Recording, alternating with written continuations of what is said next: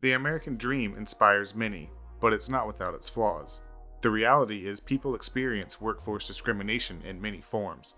It's time to open our eyes and have challenging yet enlightening conversations. It's not always easy, but we need to start in order to make a difference. That conversation begins here. Welcome to the Untapped Podcast. As a black man that's been in the corporate America world for 12 plus years, I feel that opportunities are sometimes we're, we're kind of pushed off to the side.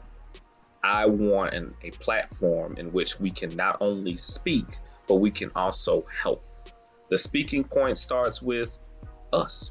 We have to start speaking to our experiences and things that we've gone through in our lives as we've worked from some of these companies. This is just the start of greatness.